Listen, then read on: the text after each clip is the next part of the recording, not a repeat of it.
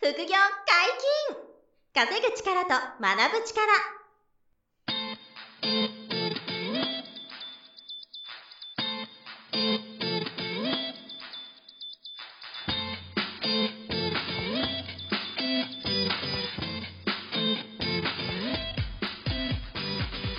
この番組は稼げるようになりたいを叶える副業アカデミーの提供でお送りいたします副業アカデミーはあなたに合ったお金が稼げるスキルを身につけるためのスクール初級コースから上級コースまでさまざまなジャンルの副業ノウハウを学んでいただけます詳しくは「副業アカデミー」で検索くださいこんにちは、小林正宏です。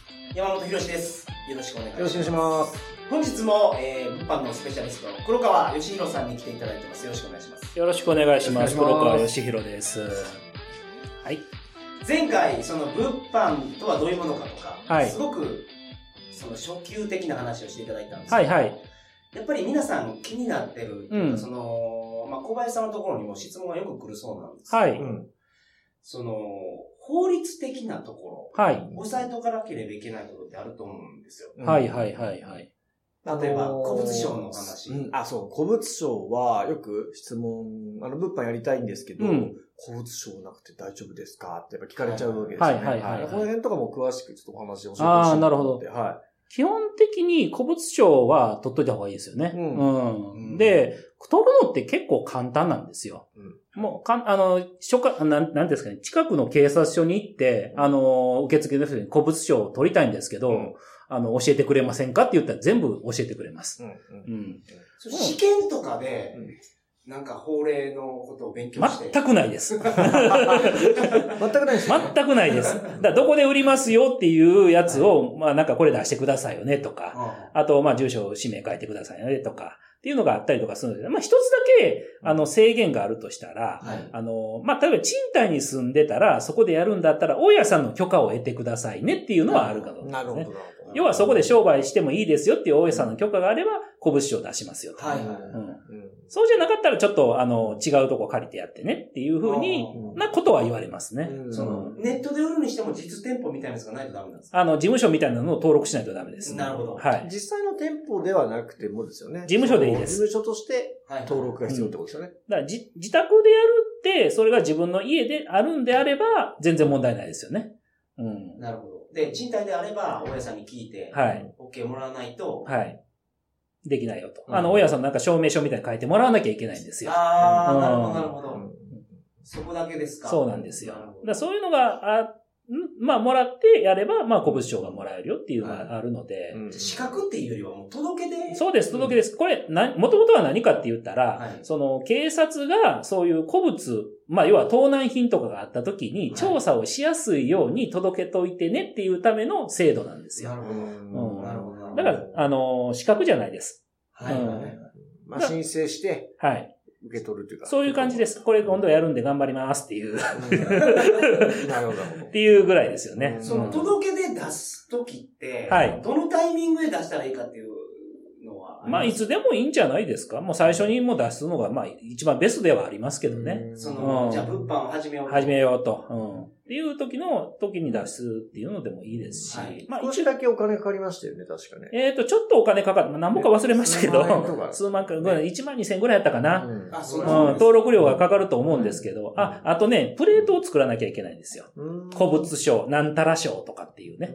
うんで、それを事務所に置いとかないといけないっていうのがあるんですけうんど、あだからそのプレートがね、僕ちょっと失敗したんですけれども、あの、その警察署に行った時に、プレート作ってくださいと。あはい。うんどこどこで作れますよって言っうんて、そこで作ってもらったんですよ。はいうん後々き見たら、楽天とかで3000で作れるんですよ。うんなるほど。プレート1万2000したんですよ。あ、近くのホームセンターとかで。うん、いやまあホームセンター、そうで。ですいや、ホームセンターっていうか、あの、要は、まあ、言ってやばいですよ。癒着みたいなもんですよね。す。ななるほど、警察署は、あの、紹介してくれるところで作った。ええ。うん、1万2000ぐらいにしそうはて。いもう後々見たら、さ楽天で、あれ3000で作れるじゃんみたいな。 へー何やこれって。あの、取得手数料1万9000円ですね。あそんなもんですねううんそのぐらいの費用でね、うんいけますから。だから、もうそれでやって、あの、どこどこで作ってくださいねって言われたら、もう無視して、楽天で作ったらいいですうんはい。3000ぐらいで作れるんで。プレートは。なるほで、まあ、あの、作ると、あまあ、登録すると、年に1回ぐらい警察の方来られます。ど。ああ、チェックしチェックしに行きます。はいどうちゃんとやってるよねと、はいこのプレート出してるよねとか、あーどこどこに置いてるよねっていうのを見られるんで、はいうんまあ、それぐらいですよね。それチェックは毎年毎年あるんですかまあ、1年1回ぐらい来るかな。ああ、なるほど。来ない時もあります。はい。うん。その黒川さんぐらい売り上げ上げてたら、その警察も。うん。まあ、来ます。来るんですけどあでも売り上げ全そこまで把握してんすか全然関係い。ないです。売り上げとか売り上げ、把握してなさそうですよん、ね何にも見てないですよ。うん。う んああ、そうなんだ出してるか出してないかだパけトです。ロール的にこう、ぐるっと実態確認するっていか。そうですねそうです大丈夫かなみたいな。うん現状あるんですかみたいな。はいそんな感じですよ実態はあるのかなって。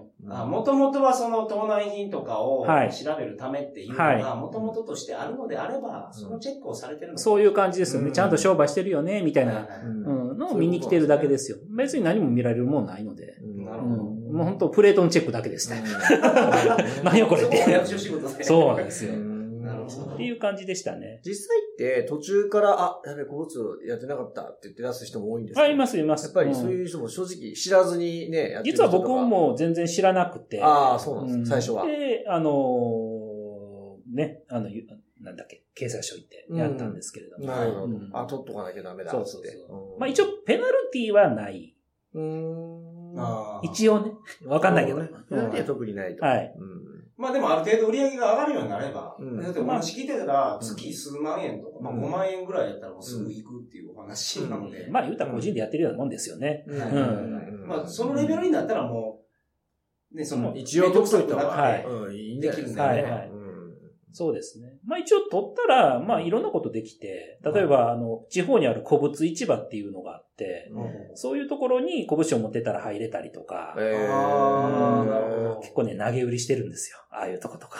へーそんなんも入れたりとかするので、なるほまどあねまあ持っといて損はないかなとは思いますけどはいはね。いはいうん。まあデメリットはほとんどないですかほぼない、お金だけですね、最お初金のかかる初期費用ぐらいですよね1。万9000とか、まあ、数万円ちょっと、プレート代とかかかる。それぐらいです。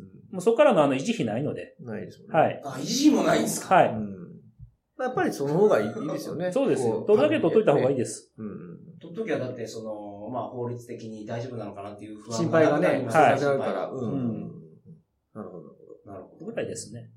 他になんかあるんですか古物商以外に、ここは気をつけるべき法律みうたいなーんとね、まずお酒は扱っちゃダメですよね。あーあれ、は酒税法があるので、あれも免許がいるんですよ。なるほなるほど。うんそれはけ販売はダメど、結構知らなかったですね。うん。だからヤフオクとかで個人で出してる人いるじゃないですか。はいだから、あの、個人で出す分にはいいんですけど、業としてやったらダメダメなんですよ。あー、あただ、その、いらないとか飲まないお酒を、ういん。個人で出すっていうのはいいいでやいす。いけうどん、ビジネスとしてはやっちゃダメだよはいうんだから、そこはちょっと、俺は個人ですよっていう量だけにしててねっていうぐらいですけどはね。なるほど。はいうんまあまあ、グレーですけど。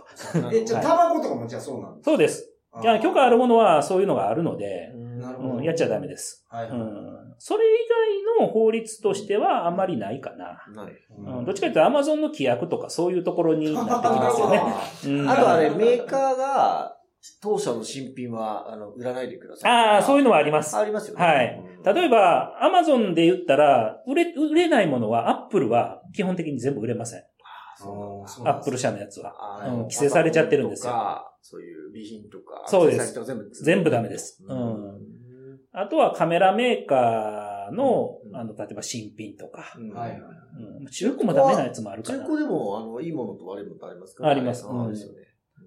まあ、それはちょっと物によりけりなんですけれども、うんはいあとダメなもの言うたら、あれやな、ショップジャパンとか、うんあれもダメショップジャパンってどういうのあの、あれ、なんていうか、腹筋鍛えるやつとかあるじゃないですか。ああの、ー深夜テレビでやってるやつ。なほどはい通販みたいな。そうそうそう。やつああいうのも確かに規制かかってると思うんですよね。だからあーメーカーによって規制がかかってるものもあるし、かかってないものはあったりとかするんですけど、うんそれはその Amazon の規約のところに載ってるんですか規約ではなくって、これはここに見ていきます。うんこの人商品は規制がかかっているよねとか、これ、はあのかかってないからいけるよねとか、それ Amazon のページ、調べるページがあるあるんですよ。あーなるほうん。どあの、実際に販売サイトがあって、はいそこにこの商品は売れる商品か売れない商品かっていうのを見ることができるんですなるね。ほど。うんあああそういうのがちゃんと用意されてるんですね。いうんまあ、一回調べて大丈夫なものだけはいリストにしていくという。はいうんご金銭の品はやっぱりやってると。そうですね。あと、ダメなものは医療機器ですね。お医療機器はあれは一応ね、法律上あの、届け出があって、うんで、そういうものでないと売れないっていうのがあるんですけど、医療機器ってどのレベル例でえすかばどん、どんなものがだいぶあの、なんていうの、マッサージ機みたいなのあるじゃん。あの、なんかあー電気使って、そうそうそうそうそう、とあーなるほかど、ですかあれもそうあだるし、あ、と、なんか、なんでしょうね、目を良くする機械とかなんかあるじゃないですか。うん僕、の子供が喘息気味で、はあの、なんか吸入する。あはいはいプシャーって出てくる機械あるんうですちも持ってます。いはい。あれも医療機器ですね。あれ、あれは医療機器そうですねってことよあとは、血圧計とかもそうあだーし、血圧計とかね。うんそうかそうか。家電だと思ってね。そうそうなんですよ取り扱うとちょっと危ない。そうなんです。あれは、基本的に、あの、なんだろうね。アマゾンの倉庫は使えない。うん、自分で発送する分やったらできるとか。ああ、そうですか。うんアマゾンの規約に引っかかる。そうなんですね。アマゾンの倉庫を使う規約に引っかかるんですよ。なるほど。うん。え、すいません、これちょっと、先週の話とちょっと、うん 被ってしまうところも出てくるんですけど、うヤフオクで仕入れられて、はい仕入れられて、はアいマゾンで売るってお話されてたんですけど、ヤフオクで仕入れたやつは、はいご自宅に一回送ったりとかしないんですえっ、と、自分で一回ちょっとしあの出品作業をしなきゃいけないんですよか、ね。はい。だから、アマゾンにいきなり送られても困るじゃないですそうか。ですよね。うん。で、あまあ、一応流れ、もう一回説明しましょうか。うんで、僕が買ってるのはヤフオクから買いますよね。はい。で、一回自宅に送ります。はい。で、自宅で Amazon にこれからこれなんぼで売りますとか、はい。っていう登録をしなきゃいけないですよねは。いで、そういう、まあ、やつやって、Amazon のサイあ販売サイトからなんかシールみたいなのを印刷しろと。はい。はい。っていうのがあるので、シールを印刷して、その商品に貼ります。はい。で、それを段ボールに詰めて Amazon の倉庫に一旦送るんですよなねる。ほど。で、これ実は Amazon に倉庫に送らずに自分で販売して自分で売れたところに送るっていう手もあるんですけれどはいはも、い僕はわざわざ Amazon 倉庫を送ってるんですよ。はい。これ理由があって、はい。 Amazon 倉庫に送ると Amazon でプライムっていうのがつくんですよ。アマゾンプライムが。 Amazon プライム。プララわ、わかりますあの、Amazon でプライムってつくと、まあ大体そういう商品って次の日には届くんですよ。そうですね。うんプライムってついてないのは下手したら1週間とか10日とか届かないっていうものもあったりするんですよね。だから早く買いたいっていう人はプライムっていうものを買う人が多いんですよ。確かに。で、かつ、その商品と自己、あの、自己出品って言うんですけど、はいそれと比べたら、プライムの方が高く売れるんですよ。うんなるほどうん。だから、その Amazon の倉庫に一旦僕は送るんですよね。ううんん。そうすると Amazon が売れたら送ってくれるんです確かに。あなるほど。よ。で、物販で一番めんどくさいのっていうのはね、発送なんですよ。あー売れた時に送る。これヤフオクとかメルカリだと自分でね、コンビニ持って行って送らなきゃいけないと思うんですけどはい、これがめんどくさいんですうよ。んうん。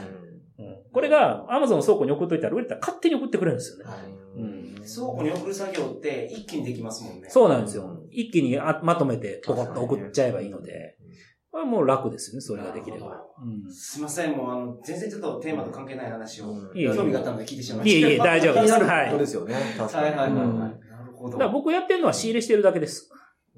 はいはい、うんシンプルだわうん本当にそうですね。ははい。い。リもうサは、ーチして仕入れる。そうそうそう。で、発送は Amazon にお任せするというような感じですうよんね。うんまあ、保管、在庫保管も Amazon の倉庫にそうですね。まあちょっ、と、あの、倉庫代はかかったりとかしますけはいどはい、はいちっちゃいやつだったらね、月に30円とかそんなぐらいなんうで。んしかももう一つ何がいいかっていうと、Amazon の配送料がすごく安いんですよ。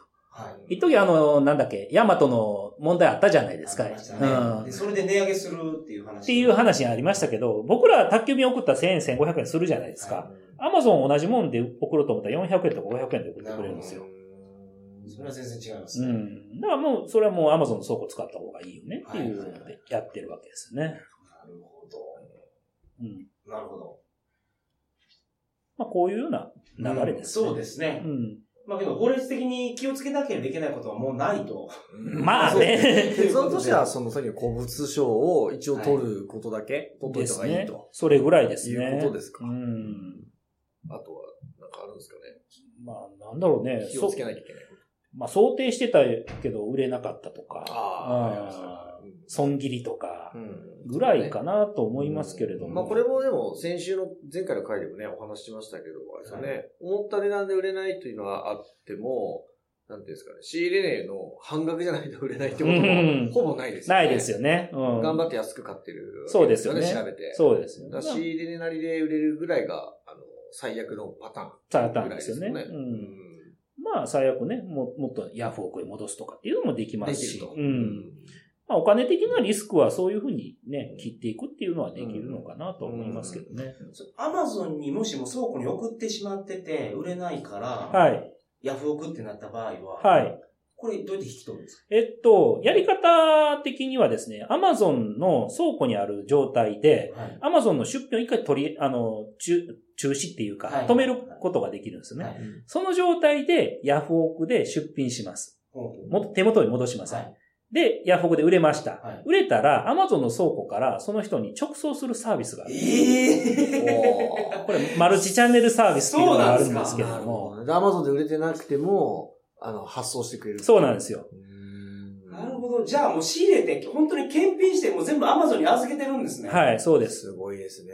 そうすると、まあ、ちょっと手数料はかかりますけあどー、まあ、手数で料もそれも送料っていう形でヤフオクで負担してもらったらいいんで、はいはいはい。全国一律600円ですとかって言って。ああ、お客様にちょっと。そうそうそうそういただいて。うんできてますね、も完全そにう、だからそれが今一番、こうね、さ、まあ、処理するというか、はい。思ったよりは売れないから残念ながらちょっとさばいちゃうっていう意味では、はいもう一回ヤフオクでうん。売ってしまって、それもアマゾン倉庫からお客様に直送できると。そうですよ。だから家が綺麗なままで、ね、 あるのが一番いいのか なと。大きいと思うんですよね。はい家に在庫積んでおかなきゃいけないと、スペースの問題とか、はい家族の目とか、いろいろ気にする方いらっしゃると思うんで。はい。アマゾン使うのはそれが美味しいなっていうのはありますようね。ん物販のクレームって、お金払ったけどう、ん。まだ商品が来ませんっていうのが一番多そうな気がああ、なるほど、なるほど。それはもう全部アマゾンで引き受けてくれますよね。しかもプライムになってるってことですね。はい、そうです。早いんだね。早いですぐ届くと。明日に届くでって。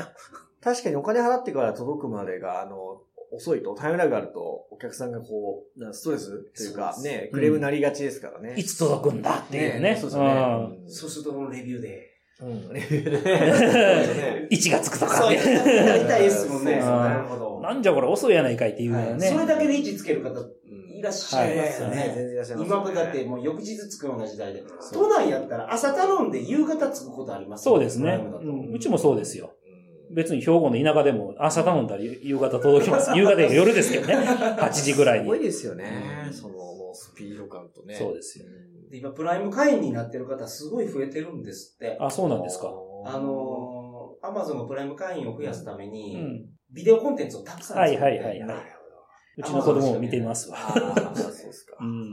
仮面ライダーアマゾン、アあマやってゾンまバしたージねョンがあったんですよ。へーそれ見るために入ったん ですけど、一回入ると、あ、まあ、年間5000円ぐらいでしょ、あれ。うでも全然あれですよね。あのー、うんコスパはいいですようんね。翌日来ますしね、あん、のそうですよね。あれも便利ですよね。うん、なるほすごいですね。まあそういうようなとこを使ってるわけですよ。ど。アマゾン倉庫に集めてたら、その、まあ、黒川さんのショップだけじゃない、はい。なんか買ったやつとかも、はい。全部倉庫にあるわけですよね。全部一緒に配送されるってことですよね。うん便利な世の中ですよね。すごいですね。この仕組みのおかげで、まあ、すぐ届く し。そうなんですよ。まあ、アマゾン様々ですけどね。ねそうでそうも本当に物販を、そのなんか初心者でもできる土壌がもう、うん、それなんで、副業に向いてると思いますよ。インフラのラインがここまでできてしでまうきてるから、そう。あの、時間も限りなく、まあ、ゼロじゃ無理ですけど、毎日ちゃんとコツコツやるんですけど、あの、その、今言ったリサーチと仕入れっていう作業にうんフォーカスできるので、その在庫も発送もね、はほいとんどその Amazon の力で、あの、活用してそうですねやっていくわけですから、はいやっぱり、あの、労力は最小限に抑えられるんなでるほど、副業に向いているんですよね、このビジネスは。うんありがとうございます。いえいえはいこ本ちら日も大変お疲れ様でした。あの、結論として、古物商は、もう、取った方がいいよ取った方がいいっですね。どういうとこ簡単に取れるんでそうですね。という形で、おは願いいいたします。はいはい、皆さん、いかがだったでしょうか副業解禁、稼ぐ力と学ぶ力、そろそろお別れの時間です。お相手は、小林正宏と。 黒川義弘と。山本博史でした。それでは、また来週。さよなら。さよなら。さよなら。